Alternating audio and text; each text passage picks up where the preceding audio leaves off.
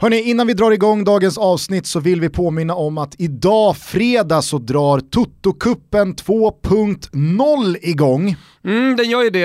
Alltså, det gäller att eh, placera ett spel 1,50 ska oddset vara om man ska placera 100 spänn.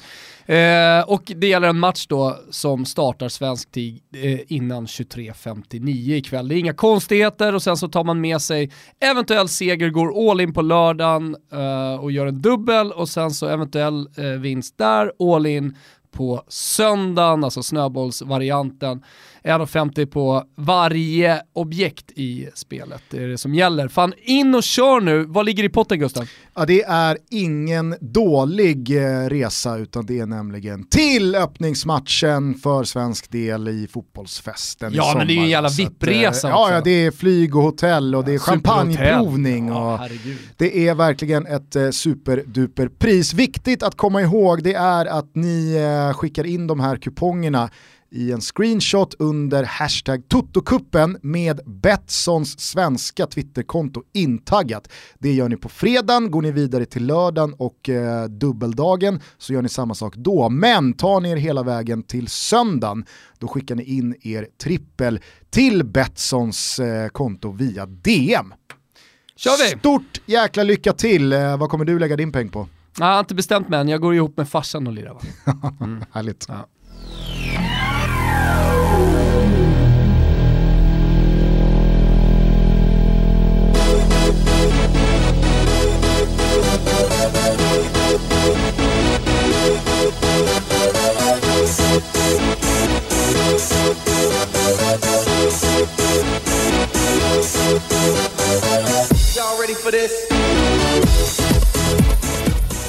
Hjärtligt välkomna ska ni vara till Toto Balutto. Det är fredag den 11 maj, solen skiner, ligorna är på väg att ta slut, VM är bara en dryg månad bort och man har ju studs i skorna som vandrar dammfria gator. Precis när du skulle klicka på räck här Augusten eh, så dyker det upp ett sms här från Eskil Hellberg, vet du om det är, eller? Det är klart jag vet vem Det Eskil är- Hellberg är. Jo, ja, men det är inte alla kanske som är med. Det är Björn Hellberg, va? Eh, journalisten som är ja, men en, ett, ett levande uppslagsverk brukar man ju säga. Framförallt så är han väl tennisoraklet nummer ett. Absolut, men han, han är ju Om. Lennart A. Julin är oraklet kring friidrott så är ju Björn Hellberg oraklet kring tennis. Tveklöst. Tidigare På spåret-domare. Exakt. Och, pappa då till Eskil Hellberg. Pappa till Eskil Hellberg eh, jobbar tillsammans med mig på Expressen. Han, han jobbar med trav och spel, framförallt travet. Han skrev i alla fall så här, för att dra ner lite på din, din ljusa, soliga inledning här av, av eh, dagens avsnitt.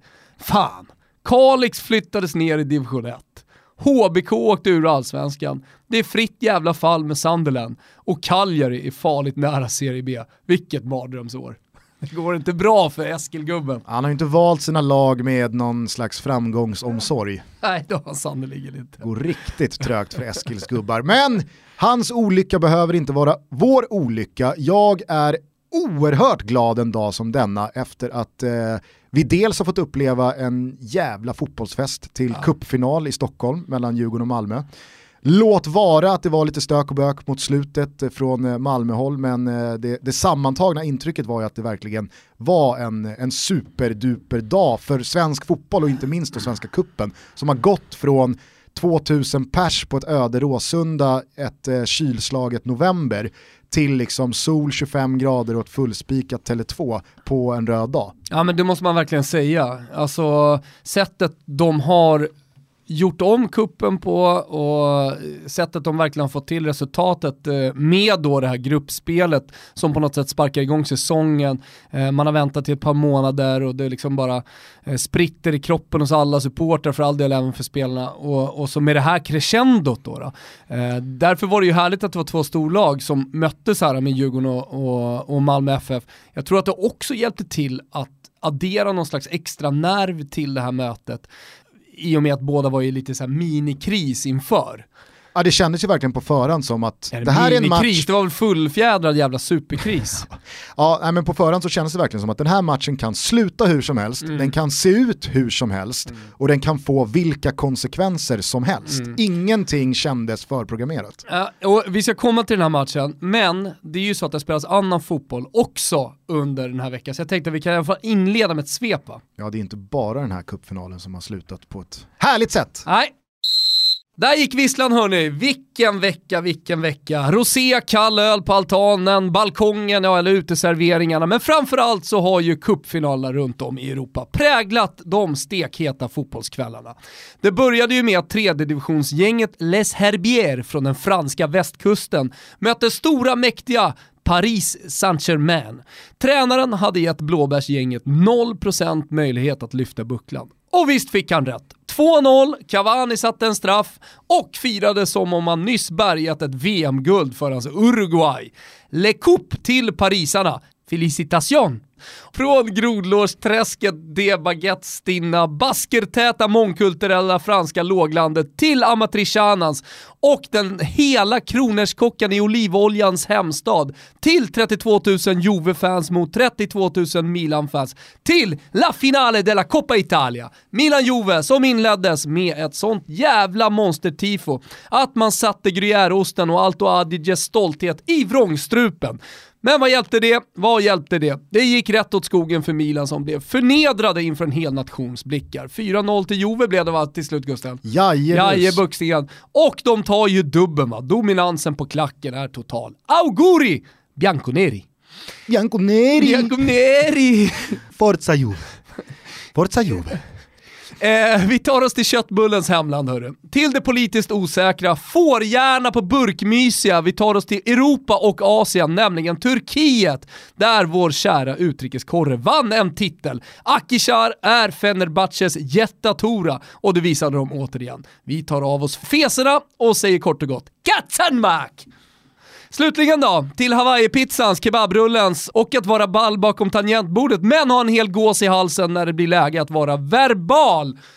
Högborg, det är dit vi tar oss Gusten.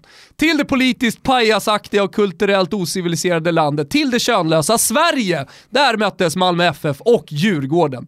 Precis som i Rom blev det förnedring. Mange Persson, ah, han fick ta nödutgången från Tele2. Och frågan är väl egentligen bara när Danne Andersson tar examen från tränarkursen och kliver ner och sätter sig på kvisten själv.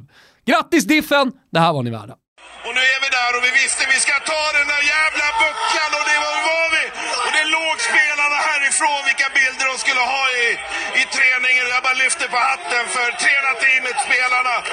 Och Djurgården, vi är på gång! Fy fan vad skönt!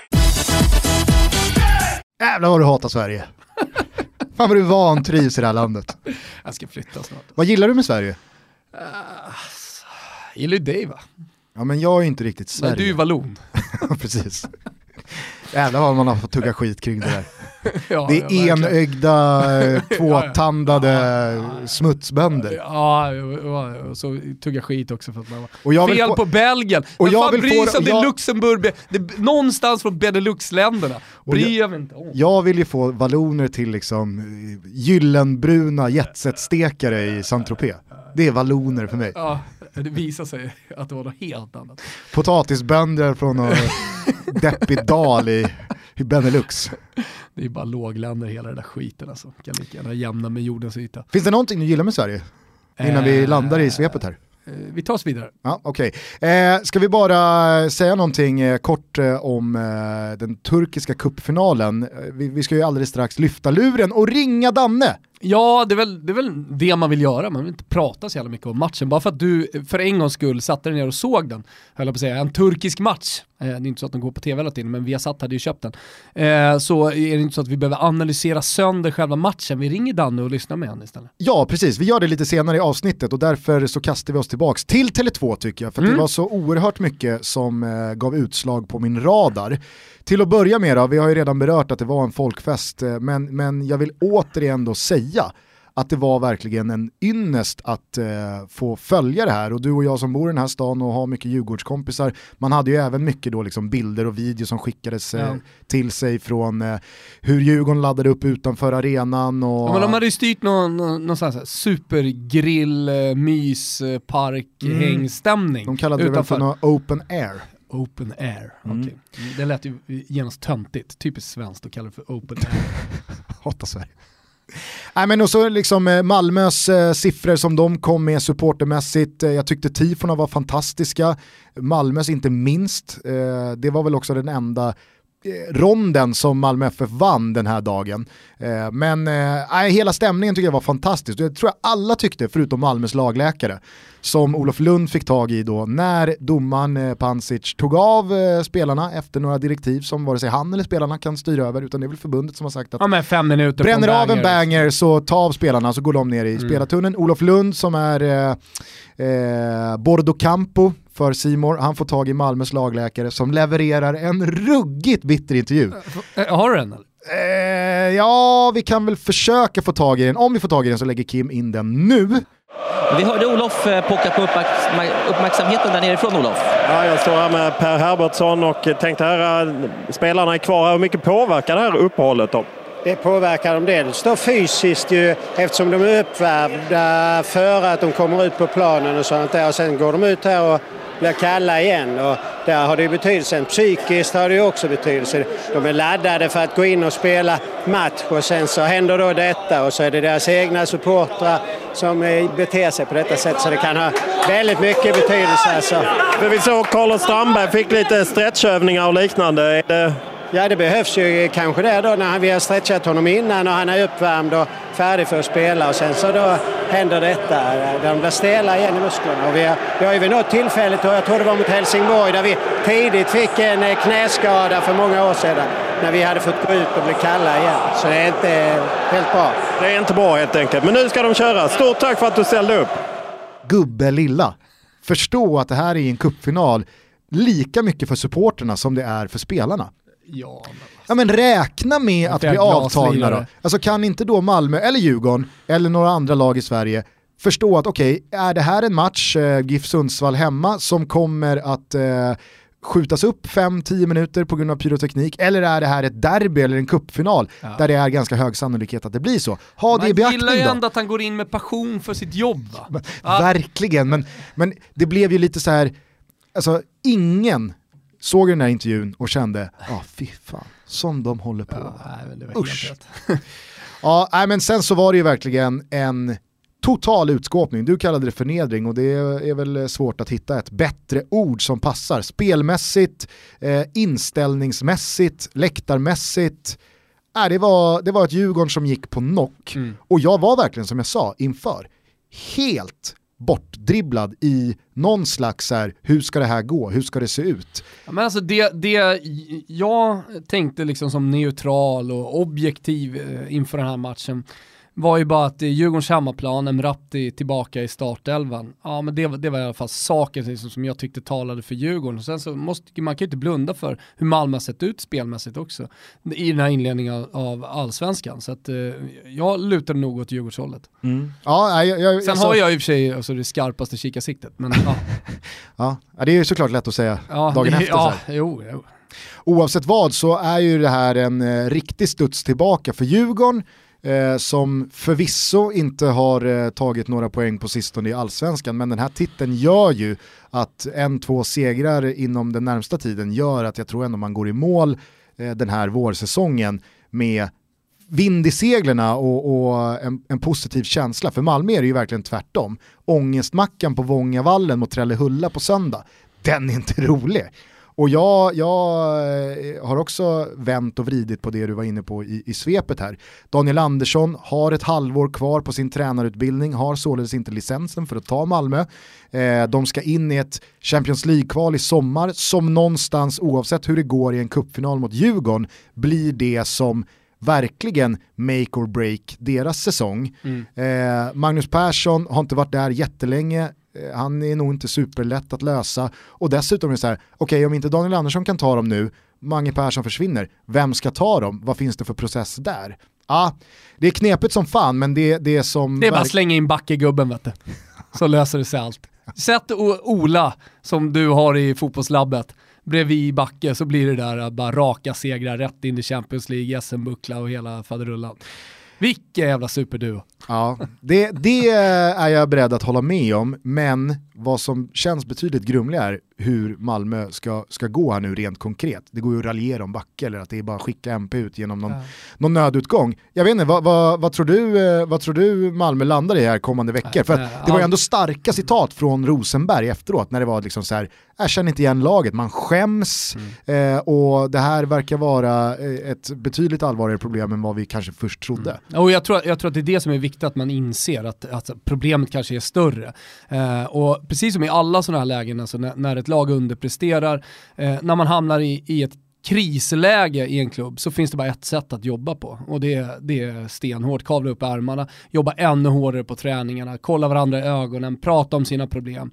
Jag tror att så här, det klassiska italienska retiro-grejen, alltså att man, man åker iväg, Cagliari nu till exempel inför eh, ödesmatch mot Fiorentina i helgen, har ju åkt på retiro, alltså att man låser in sig eh, och så är man bara med laget, man använder inte telefonerna, eh, man tränar hela dagarna, man fokuserar liksom liksom 100%. Jag tror att jag tror att eh, Daniel Andersson som har varit i Italien, om han är lite smart här nu så, så löser han någon slags retiro-grej eh, retiro nere i, nere i Skåne och liksom bara nu samlar vi oss här, nu måste vi lösa det, vad är problemet liksom? Vi fick, ju, Eh, vi fick ju en eh, jättefin hjälp av våra lyssnare återigen då när vi i senaste avsnittet eh, efterlyste ett ord på liksom Great Escape Reversed. Mm. Jag tyckte det var någon som sa att göra en Titanic. Mm. Att det som ser ut att vara en pansarkryssare som bara lugnt och stilla eh, skär en spegelblank yta går under. Mm. Så kan vi nu eh, kanske be våra lyssnare om hjälp då. Vilken är egentligen Sveriges retiro-ort? För det finns ju ingen sån. Nej, och vilket ord ska vi använda oss av? Ja, ja, Alltså det, precis. retiro är ett retiro.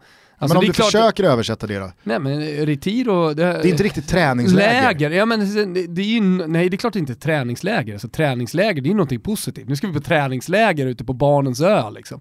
Eh, nu ska vi åka till, till La liksom, Manga. Tylösand, ja, La Manga på träningsläger.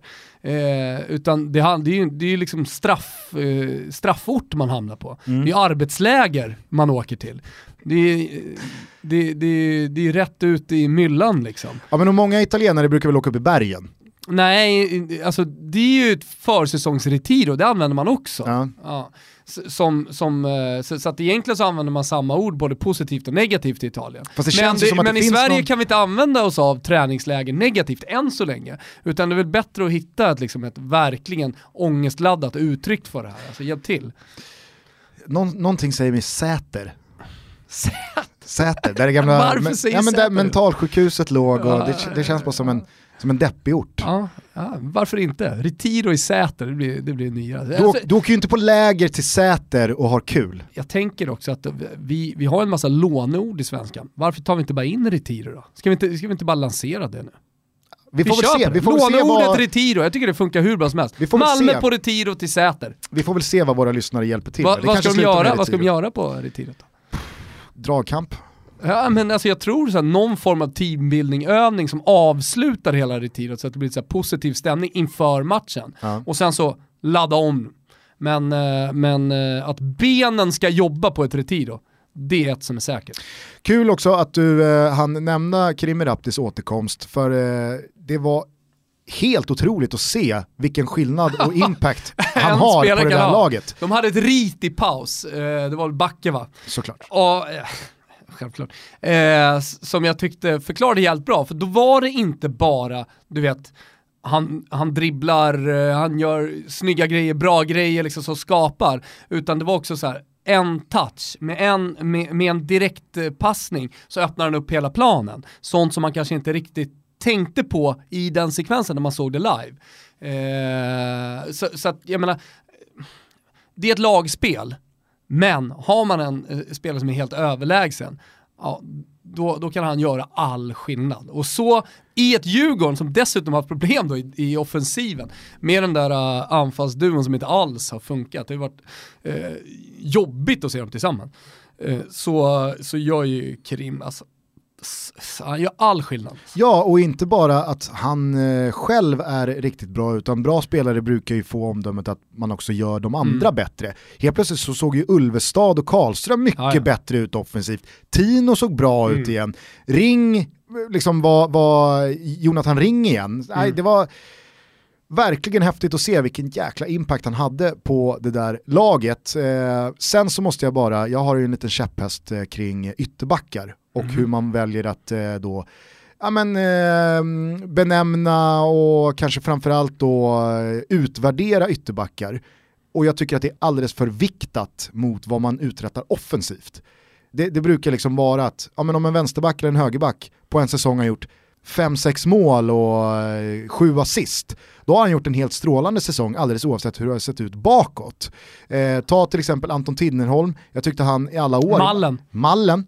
Han i alla år bedömdes utifrån vad han hade producerat offensivt. Jag tycker ju att oavsett vad man har för roll, oavsett om man spelar vänsterback i en fyrbackslinje eller om man spelar winger i någon slags tre eller fembackslinje och vad man har för olika utgångspositioner så är det ju fortfarande spelare som i första rummet har en defensiv uppgift på plan som måste skötas. Jo men den måste ju sättas, men alltså ta 3-5-2 uppställningen, eh, Daniel Sundgren som spelar längst ut, han ska ju också göra poäng, det blir ändå viktigt för att han slår inlägg.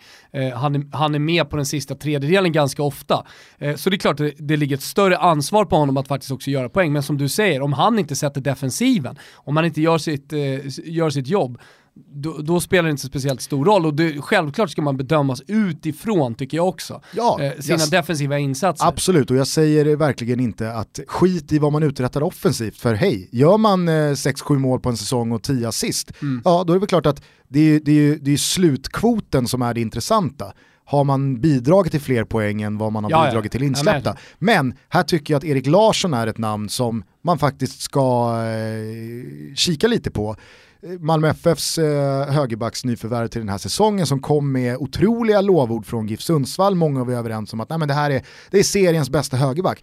Och jag sa redan i fjol att men, då tittar man ju bara på det offensiva. För han var otroligt bra offensivt och det har han varit i Malmö det här halvåret också. Ja. Men det rasade in mål i GIF Sundsvall och han har inte imponerat defensivt alls på mig. Nu senaste tiden, alltså utbytt paus mot Göteborg, han bjuder på första målet. Jag tycker igår är han direkt svag igen. Och jag vill inte hänga Erik Larsson, jag vill bara att Alltså jag vill bara låta det som exempel. han klä skott för vad jag menar i att man kan inte bara stirra på vad ytterbackar eller wingers uträttar i offensiv Nej. riktning. Man måste titta på vad liksom slutkvoten blir defensivt också.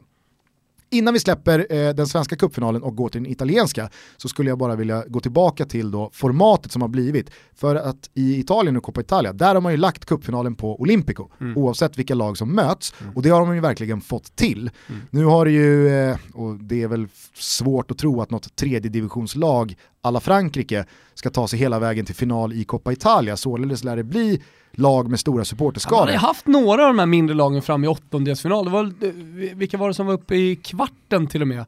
För eh, några år sedan eh, och var uppe och mötte Inter. Det här var inte Roma, Va? var det Foggia som mötte Roma? Nej, jag vet inte fasen om det var, men, men jag vet att Inter hade i alla fall besök av, eh, av ett riktigt bra gäng. Och sen hade Juve också besök av ett riktigt bra gäng också. Oavsett så att, jag vad. menar, det, det, det, det kan hända, så Ja. vi, vi försöker hålla det, det hoppet vid liv ändå, Gusten. Blås inte ut den lågan. oavsett vad så har, det väldigt, så har det funkat väldigt bra på Olympico. Det har ju varit fullspikat trots att det inte har varit någon romlag. Herregud ja. Ja, eh, men där vill jag faktiskt ge en schnitzel till eh, förbundet och SEF och vilka det nu är mer som har varit med och utformat den nya Seff, vad fan kumpen. gör de då? De har väl på något sätt varit inblandade och Du har ingen aning vem som ska ha credden här. Du Fast- vet ju inte ens hur du ska servera, du bara bak, bakar, på säga, men du bankar en schnitzel Ja. och du friterar den och du kanske har lite potatissallad. Den Sen går ut du ut i matsalen men du har ingen jävla aning vem du ska ge den till. Men jag går ut med den på min tallrik och så ropar jag. V- vems vems är den här schnitzeln? Okej. För jag- jag har en jävla fin schnitzel här. Någon ska ha den. Den går Med till extra den, anchovies. den eller de som var så pass lyhörda att flytta cupfinalen från Friends Arena, för det var ju tanken från början när nationalarenan stod klart. Att här ska vi spela cupfinalerna. Och så kom den här finalen mellan Djurgården och IFK Göteborg. Ett Stockholmslag och ett av de största lagen i Sverige med en stor eh, publikskara på en ledig dag. Och ändå så var det, jag vill minnas att det kanske var 14, 15, 16 tusen där, då är det 35 000 tomma stolar på nationalarenan. Och vad gjorde man då? Då var det så här, hur kan vi göra det här bättre? Jag vet att David Fjell drev ju eh, tesen längst fram att vi måste ge det här tid. Om 5, 6, 7, 8 år så kommer det här att vara etablerat och då är det en folkfest med fullspikade eh, läktare och lapp på luckan. Men den eller de, om det nu var förbundet eller SEF eller någon annan. Inte en susning här borta. Eh, som, eh, de gick ju inte på fjällspår utan kände då att, ja men vänta, då gör vi så att vi lottar vilket av finallagen ska få hemmamatch på upptaktsträffen och så låter vi finalen spelas där. Och det måste jag säga, det, jag tycker det har blivit en jävla succé. I fjol så var det ett fullknökat eh, jämtkraftat arena när Östersund mötte Norrköping. Eh, det var fullspikat på Swedbank året innan det när det var Malmö mot Häcken. Eh, I år så visar Tele2 att eh, det, det, kan vara fullsatt där, Malmö kommer med enda, liksom ja, nästan 10 000. Vet, det enda som är skevt, eh, för jag tycker ändå det måste sägas, det, det, är ju att ett lag får en ganska stor sportslig fördel. Sen går det nog inte att göra på något annat sätt eh, om man nu vill ha, som du säger, lapp på luckan, än på just det här sättet. Så att då, då får det väl vara så att ett lag får sportslig eh, liksom fördel i och med hemmaplan. Ja, jag tror att liksom för kuppens bästa Ja. så är det det bästa alternativet. Jag tror inte heller att, alltså om lagen får välja, jag vet inte om man hade valt liksom. Nej men så här, man tar nog möjligheten att få, kunna få spela Exakt, på att hemmaplan. veta att liksom. man inte får den Mm. Och veta att nu ska vi spela på Friends Arena inför, låt säga att det skulle bli Östersund Ja, men Örebro. det- det- Örebro var ju en kuppfinal, eller Häcken var ju en kuppfinal bara för två år sedan. Mm. Låt säga att det skulle bli Östersund-Häcken i en kuppfinal på Friends Arena. Då är vi ju tillbaka på 2200 på Ja, Råsunda. men det, det är ändå, det är ju mäktigt, för jag menar Malmö vill ju verkligen ha den här titeln, så nu pratar jag om supporterna, så de kommer ju, de går ju verkligen man i huset och köper biljetter och, och tar sig till Stockholm på alla möjliga olika sätt, i minibussar och bilar och tåg och flyg och ja, eh, all, eh, alla möjliga olika transportmedel. Där hade man ju också, på tal om Italien, velat haft någon som körde vespan upp. Den är ju, den är ju klassikern annars. Alltså, om vi går till final, då ska jag ta vespan. Det kanske är något av de lite mindre lagen. Hade Låt säga då att till exempel GIF Sundsvall eh, skulle ta sig till en kuppfinal. Så redan i kvarten så är det någon som kommer med löftet. Tar vi det här alltså, då, då, då kör jag vespan till bortamatchen. Vi måste ju följa upp hur det går för, eh, heter han David Slättman? Slättman ja. ja Som ska han hoj, han ska han hoja till Neapel. Han har lovat att om Bonucci går till Milan, eh, jag, jag skrev så här, enligt, enligt rapporter från Italien så är Bonucci på väg till Milan. Då skrev han, app, app, app Thomas, det kommer aldrig hända. För det första var det ingenting jag sa, utan jag, jag förmedlade en nyhet. Men så, app, app, det kommer aldrig hända. Om så sker, då tar Slättman cykeln ner till eh, Milan, eller till eh, Neapel. Ska han hoja ner. Och jag, det är så här, men vänta här nu, nu är du lite, nu är du lite puckad här gubbe, för problemet här är ju att det är ganska säkra källor som säger att Bonucci är klar för Milan. Det är inte jag som står och gormar någonting. Liksom. Nej, de där däcken ska pumpas i sommar. Ah, de ska fan pumpas alltså, Slättman ska ner och sen så ska det stå folk längs hela Tyskland och sen eh, också när han kommer till bergspartierna eh, och heja på honom. Eh, kort bara, Giro d'Italia igång vet du. på tal om då supporterresor och att man fraktar grejer från en ort till en annan. Man hade ju velat vara med i bilen som körde upp megaflaggan som Malmö valde att klä eh, mittpartiet av kortsidan på telefon med, alltså framåt Malmö i en lång bred megaflagga. Man vet ju att den har ju stuvats in Ah, ja. i en någon liten Fiat. Alltså man vet ju att det är någon som har suttit trångt i den här jävla bilen också. Vad fan, jag får inte plats. Framåtlutad och jävligt. Legat och kört med varningsblinkers i högerfil hela vägen upp 55 mil. Nu vet jag att eh, Ultras gillar inte journalister och allt sånt där, men, men kanske är det så att det är någon där eh, i Malmö Ultras som, som faktiskt ha, lyssnar på Toto Balotto och har en bild på någon som sitter med krökt rygg i någon liten Fiat med, med megaflaggan bakom sig. Den Skicka personen- den till oss! Och den personen ska också ha en liten tugga av den där snitsen som jag precis har gått ut Såklart. med i matsalen och efterlyst en innehavare till. Du, eh, och vi, vi rör oss till Italien då, men på ämnet eh, mer eller mindre troliga rykten om spelare som ska byta klubb. Igår levererade ju Tank, Tancredi Palmeri, att eh, Balotelli enligt uppgift då ska ha blivit busted on a meeting with eh, Fiorentina. Ja, med Fiorentinas sportchef eh, Pantaleo Corvino. Och då vet ju ni som eh, lyssnar på den här podcasten regelbundet att eh, herr Wilbacher eh, gillar verkligen Super Mario Balotelli. Skulle han komma till, eh, till Fiorentina då är det ju som han liksom kommer i brallan. Det är ju otroligt alltså. Eh, det är klart att det kom lite så här, eh, ja men det där bilden är tagen från Forte Rimarmi då och då och liksom att den här bilden inte var aktuell. Men jag väljer fan att tro på Tank! Balotelli på väg till Fio. Helvete alltså, då, då, då vaknar den här gubben till liv igen. Vad hade det gjort med dig? Ah, men säg att vi skulle ta Europa. Eh, vi har ju hängt på Europaplatsen. Säg att vi skulle ta Europa, Balotelli blir klar i sommar. Säg att vi sätter Sam Larsson också, liksom. Nå, någon så här ytterligare härligt. Eh, då flyttar jag. Men alltså tänk dig, Då flyttar jag. Kesa, Alltså på riktigt. Kesa, Simeone och Ballo. Vilket Men då jävla anfall. Då flyttar jag. Nej, alltså jag gör det. Du åker hem till Rönnige, ta det här med Och det Helena här är ingen jävla slättman, eh, det är inget slättman-löfte det här. Det här är ett löfte alltså. Då flyttar jag. Det kommer Om- jag kanske förmodligen göra ändå. Om, ja, Förmodligen kommer jag nog flytta Vi ändå. har ju hört men, i det här avsnittet att du inte hyser jättevarma. nej men jag, jag är på gång alltså. Jag är på gång. Men då har vi alltså Ballo till Fio. Mm. Då adressändrar du. Nej, alltså vi ska ta Europa och... Kör du Vespa ner? Eh, jag kör i alla fall Vespa till bortamatchen mot Empoli som är klara från, eh, för Serie A. Då tar man i Cinquantino eh, längs La Fipili. Inga problem. Nej, nej. Härligt, annars så har du säkert någon bra hyrbil. Ja, ja. Det Hyrbilskänning. finns, det finns. Maila på om ni behöver hjälp med hyrbilar. Ja, ja. Tuttobalutta.gmail.com. Mm. Eh, skitsamma, Coppa Italia-final 4-0 till Juventus. Det var ju smärtsamt att se den koreografin, den laddningen, den liksom uppbyggnaden av liksom nu jävlar, eh, Ja men nu, det nu kändes tar ju vi Milan. Juventus. Ja men det kändes ju Milan och jag tycker Milan spelade bra också inledningsvis här. Så jag, jag tänkte, nej men de, de måste väl få den här jävla titeln ändå. Mm. Milan-gubbarna, de har gjort en bra säsong, det blev, skulle bli ett körsbär på tårtan eh, för eh, eh, Gattuso självklart också, eh, som jag verkligen tycker har gjort ett fantastiskt jobb med, med Milan. Ja, men, och, och backar man bandet också Men bara, Juventus är så jävla hänsynslösa, det är vad de är. ja, jag kallade dem för en jävla traktor. De bara plöjer på, det, det, det finns inte att man... Ja, men liksom- hänsynslös eh, sån här ångvält som bara mosar allt snarare. Och jag tror att backar man eh, läget tio dagar, två veckor så fanns ju den här eh, aspekten av att Juventus skulle gå en fyra finalsmatch mot Napoli i Mm. Visst. ligan och så kommer det en kuppfinal mot ett supertaggat Milan insprängt mitt emellan.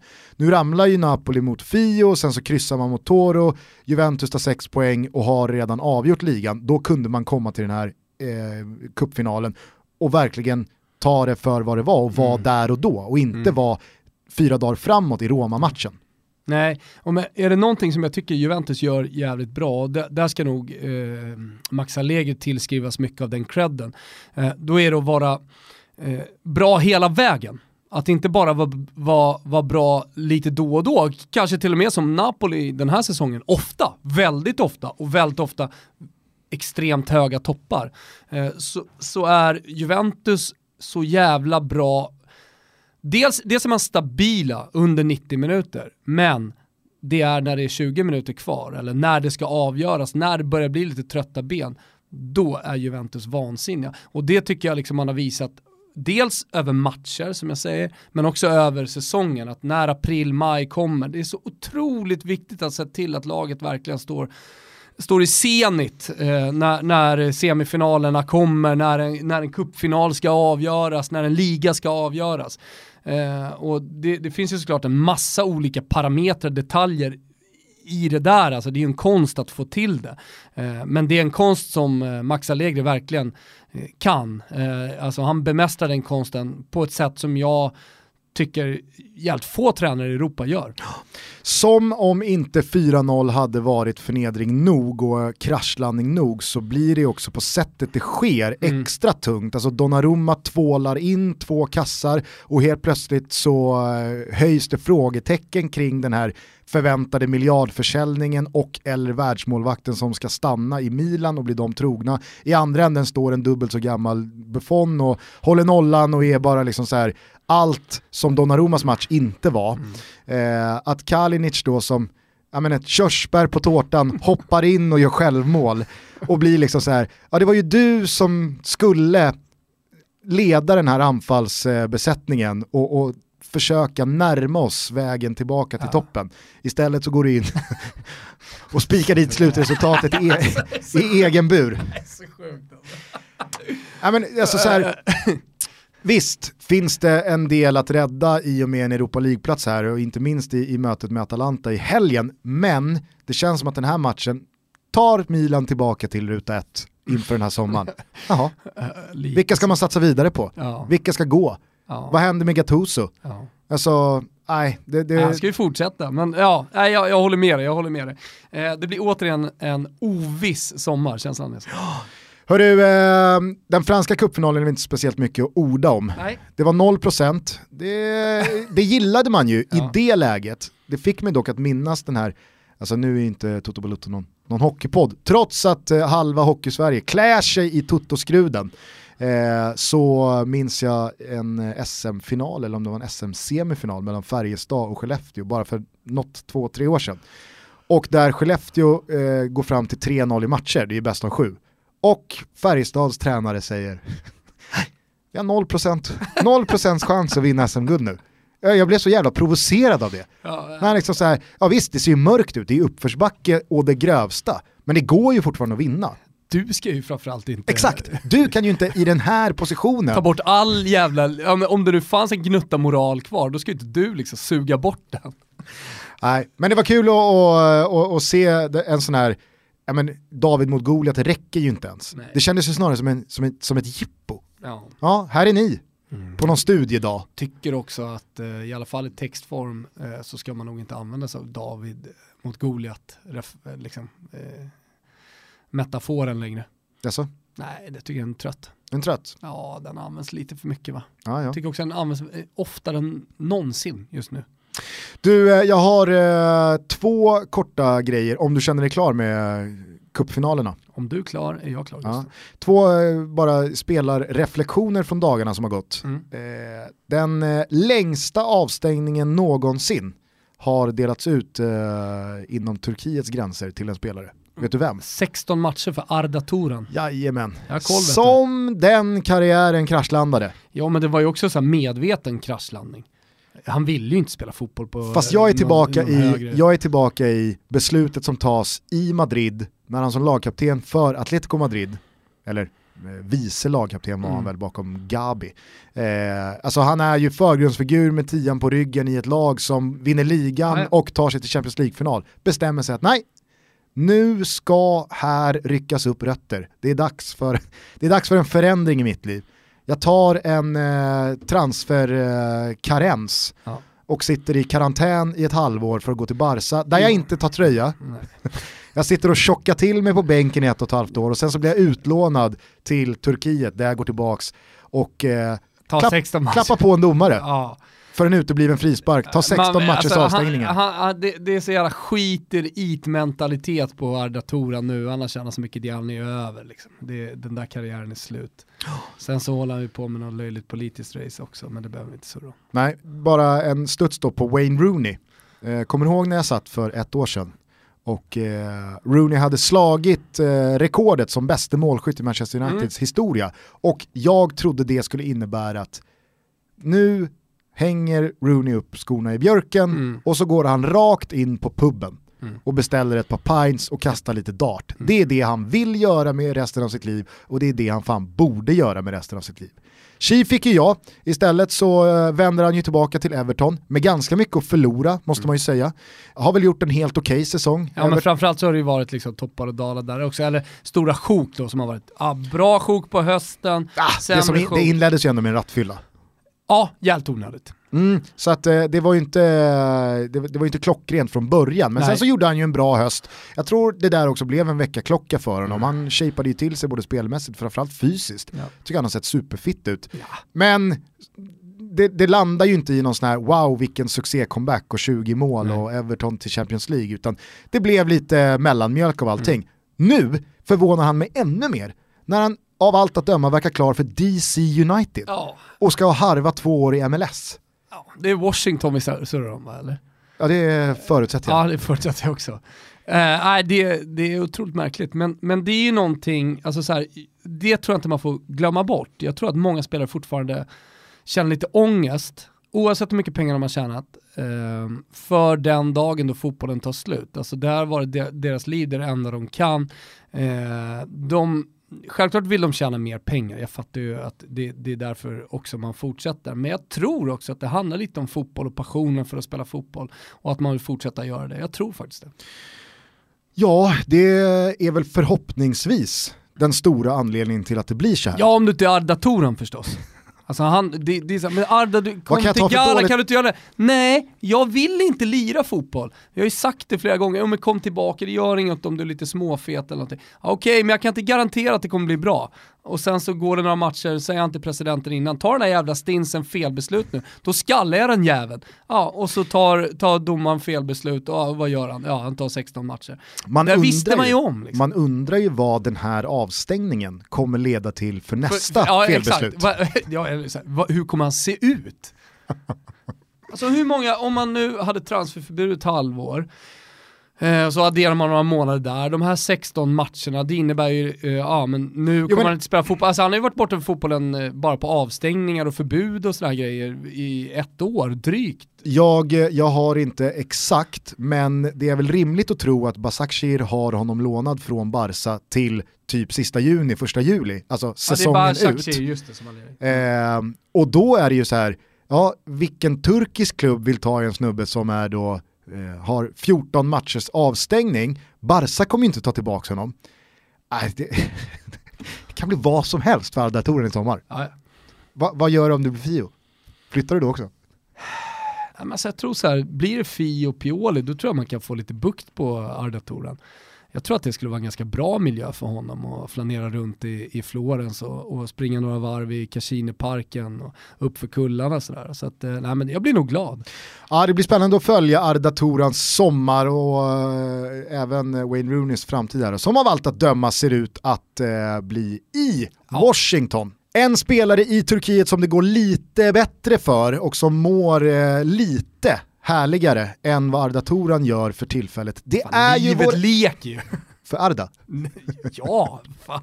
Han mår ju hur bra som helst. Om livet leker för Arda Toran, vad gör det då för vår älskade utrikeskorrespondent Daniel Larsson som igår alltså vann sin första titel utomlands som har säkrat eh, en plats i höstens Europa Leagues gruppspel men som också kanske framför allt är i och med detta tillbaka i Toto Balutto efter att vi har fått ordning på telefonmackapärerna. Så nu gör vi så att vi lyfter luren och ringer Turkiet. Tjena Danne, Janne här. Har du Sams nummer?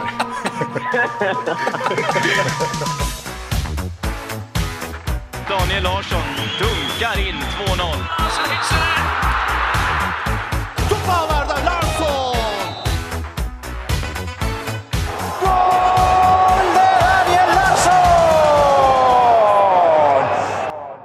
Kazanmak! Jag vet. Jag trodde du skulle svara med ett Kazanmak, eller vad svarade du? Jag svarade ja, Jaha. tror jag. Gazenmak på det, grattis. Ja, tack så mycket. Cupguld. Cupguld. Ja. ja, det är kul. Smakar gott eller? Eh, ja, det smakar gott. Inte lika gott som, eh, som när man är på planen. Men eh, det, är, det är kul. Ja fan du har ju varit med på hela resan, jag menar den turkiska kuppen innebär Ja, ju... precis. Den är ju never ending. Så det, Exakt.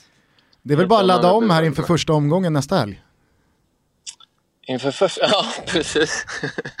nu börjar det igen. Vilka har ni i gruppen här nu? Eh, ja, vi har eh, ett par lag från tredje divisionen som ska ta sig förbi här första inför inte Toto då. Ah, jag tycker fan det är otroligt alltså att när vi har gjort oss så lustiga över denna oändliga eh, Ja, turnering det- som är Turkiska cupen och så slutar det med att Akisar går och vinner och du är med och lyfter bucklan. Otroligt alltså. Och det var ju inte bara en, det var ju inte bara en titel utan det här genererar alltså Akisar och dig en plats i Europa Leagues gruppspel till hösten. Ja, det är väl det som smakar allra godast skulle jag säga. Men vadå, klarar ni er till och med från den här rundan precis innan när man kvalar? Ja, tydligen. Bara rätt in det. i gruppspelet, det är ju helt bisarrt. Ja. Sitter du och backar någon bil eller? Ja, det gör jag faktiskt. Det är okej, det är okej. Det, det ger någon slags här, känsla av att man är med på plats. Men du men är, du det. är lite, hur du- mycket, vänta, vänta, nej, men du är vänta, lite, så, du är så, lite mycket, feg. så mycket som vi hör den här backsensorn så känns det som att den här fickparkeringen inte går helt Nej, hundra. det är ingen, det är ingen fickparkering. Jag backar ut från eh, våran eh, uppfart som är rätt lång. Vad har du för bil? Eh, ja du. Vad fan är det? Ja, du vet. Citroën. Är det klubbsponsrad eller? Ja. Oh fan. ja. Ah, ja, skit i Citroengen, ta oss tillbaka till den här titeln. Rätt in i gr- Europa Leagues gruppspel, en titel, och det har vi konstaterat i den här podden, att det inte är speciellt många svenska spelare där ute som, som vinner titlar. Men nu har du och brorsan varsin kupptitel på bara några veckor. Ja, det är fan ta med en, en fin vår ändå. Jag har inte ens varit i närheten av att, att vinna en titel sen jag lämnade Sverige. Så Ja, men hur, det, är mycket, väl en, det har ju någonting ändå. hur mycket betyder det, alltså så här, känslan av att vinna en titel? Eh, Är det, är, är det, är det stort? Liksom? Mm. Ja, jo men det, det, det är klart att det är det ju eftersom det är så jävla sällsynt. Eh, Men det känns ju fortfarande lite som att... Alltså vi har ju en extremt viktig match på måndag. Vi skulle ju kunna spela i andra ligan nästa år och spela i Europa League. Det hade ju nästan varit lite... Så vi har ju lite att leva för, om man säger så. Ja det får man säga, men eh, det är ju också en, en jäkla knall eh, på sättet ni vinner den här kuppen. Alltså Mm. det, det är inga dåliga lag som tävlar om, eh, om pokalen och att ni Nej, går och... alltså, kupp, kuppen är ju gjord för att eh, två av Istanbullagen ska mötas i en final på Ja. en eh, lite obskyrare plats någonstans i Turkiet. Och jag menar att ni slår ut Galla i semin och sen slår Mm. Fenner i finalen. Alltså det, det går ju inte att snacka om någon eh, flaxlottning och en enkel resa. Samtidigt så, jag pratade med, jag hade, jag hade träning igår för mina tjejer Danne, mellan fem och halv sju. Och så kommer Nicole, en av tjejerna, ner i Fenner-tröjan, den gula Fenner-tröjan. Så jag, jag pratade med, jo visst, jag pratade med pappan och sa fan är du Fenerbahce-fan? Och då var han ju jättestor supporter så här. Men då sa han, jag har inte speciellt stora förhoppningar idag. För Akishar har, ja, men för att Akishar har liksom blivit vårat lag som vi bara inte kan vinna mot. Hela säsongen har varit ett så. riktigt buggy team för dem i år alltså. Vi har, ju, vi har ju förstört allt för dem. De har förlorat fem matcher på hela säsongen och vi har stått för tre av dem. Jag måste bara fråga lite kring eh, vad det här har för genomslag i eh, Turkiet. Alltså hur, hur stor grej är det att vinna kuppen? Ja, men det är ändå stort alltså. Det är speciellt för Akishar. De är en relativt ung klubb och har bara spelat i, i högsta ligan sedan eh, ja, vad är det, 2012 eller någonting. Eh, så det är första titeln och det var rätt så vilt på, på torget i Akishar igår har vi sett bilder från. De visar på storbildsskärm och sånt. Hur firade ni Eh, och själva sen då? kom det... Alltså det var, vi, det var inget speciellt liksom. Alla blir så jävla tagna av den här bucklan och vill vara i närheten av den. Så det, alla gick ju runt och tävlade om vem som kunde hålla den mest typ. Utom du. Eh, ja, ja, Ma-. Mugshot då, la han beslag på den eller? Eh, Nej, han fick en egen. Han blev MVP så han hade ju sin egna. Ja, men alltså, det, det måste jag säga, jag har, ju, jag har ju skrattat och skojat lite om den här spelaren i, i ett och ett Ja. halvt år nu, men vilken jävla fotbollsspelare alltså. Ja, han har gått på vatten här nu sista två, tre månaderna.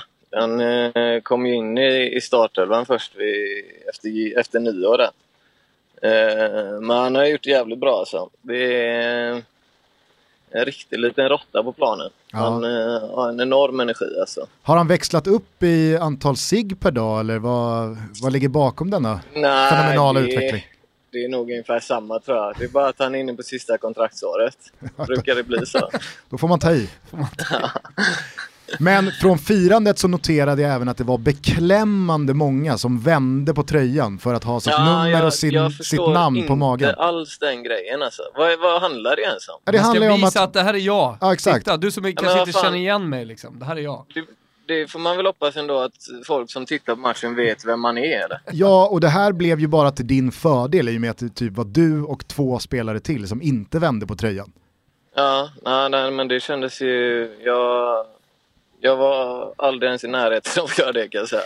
Men jag följde ju eh, inte bara hela matchen utan hela sändningen då. Vi har satt eh, var schyssta nog att ligga kvar på eh, ja, men hela inneplan och prisutdelningen och allting. Och jag noterade hur du på svenskt maner kanske liksom eh, på, på, på samråd med hur Isak betedde sig i, i ungdomsåren att det var, det var alla fick sig en kram av Danne. Man gick runt och kramade matrisen och eh, lagledare och ASS-tränare. Och det kändes som att du, jo, i en sån där stund så, nog... så delar du mycket med andra. Ja, men alltså det betyder ju mer för de som jobbar i klubben och lever för det, liksom. eller har gjort länge. Eh, speciellt eftersom jag inte själv spelar i matchen så blir det väl lite... Jag kan unna dem att vara gladare, liksom. Ja.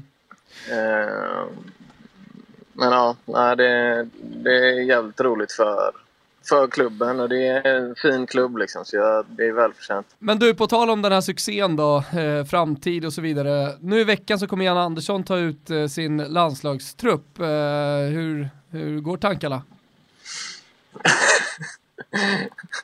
ja, jag, sitter inte på jag sitter inte och väntar på något samtal. Okay. Det är inte så att du vill avsluta snabbt här nu? För att hålla linjen ledig? Nej, det har jag ingen jättestress för. Men Sam då, hur är, hur, hur är hans status?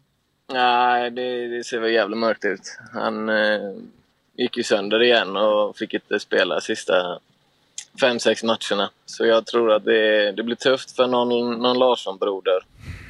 Ja.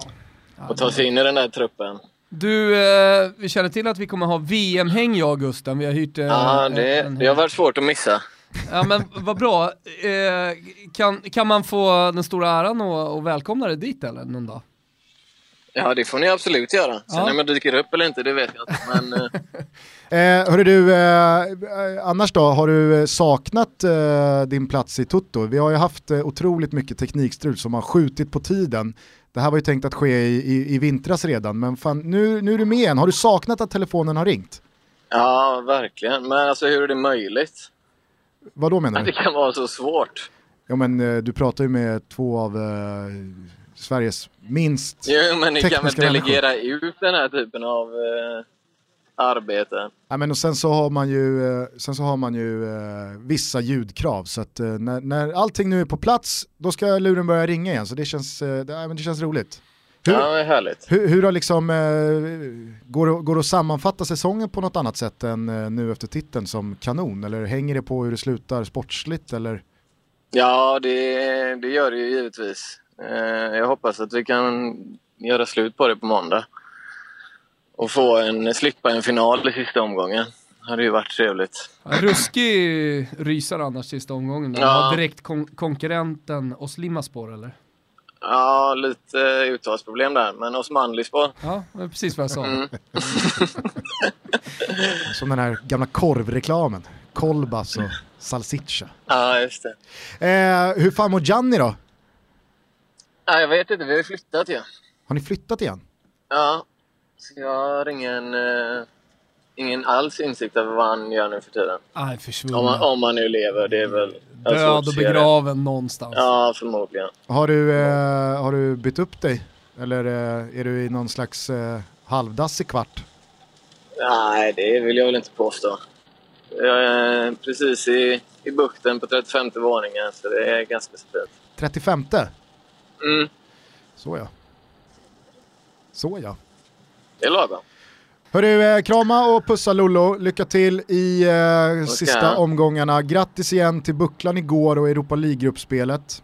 Ja, många tack. Hoppas Kul höra på. Hoppas vi på två gånger 90 här i sista också, att vi hostar in en 3-4 kassar också. Ja, det låter rimligt. Så att vi i alla fall gör anspråk på någon slags reserv på hemmaplan till, eh, till Jannegubben. Jag har inte bokat någon semester. Ja, det är bra. Om jag frågar dig så här bara avslutningsvis om en plats till truppen måste gå till dig eller Sam, vem unnar ja. du den då? Ja, men själv, det är, det är inget snack alltså. Den tar jag. det är bra. Sam, Sam får stå på tillväxt ett par säsonger till. Inte. Han, han, eh, han behöver det mer än jag. Tror du det? Ja. Jag vet inte fan alltså, det kommer lösa sig för honom ändå. jo, säkerligen, men det kan lösa sig bättre då. Så är det. Ja, är det bra Danne, backa på där borta i Turkiet. Ta det försiktigt Ja, hörru, på händerna på, händerna på täcket och allt det där. Jajamän. Ja. Mors, Bra där.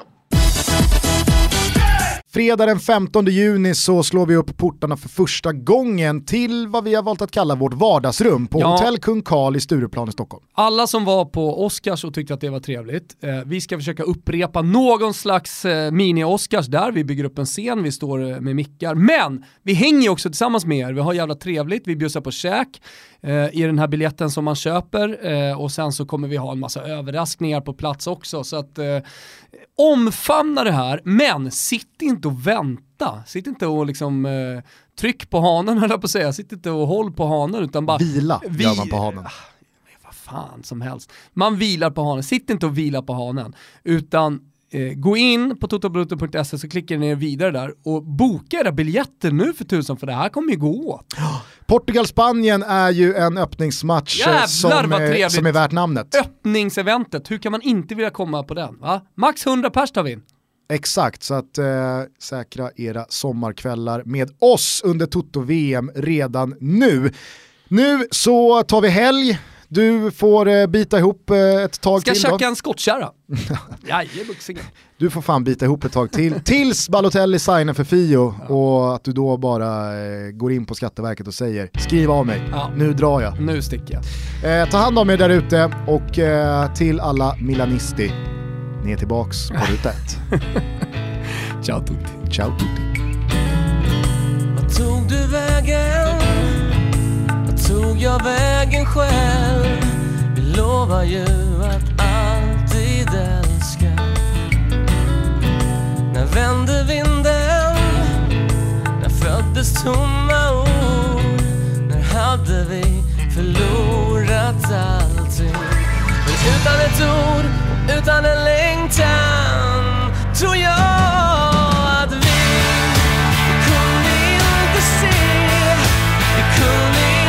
inte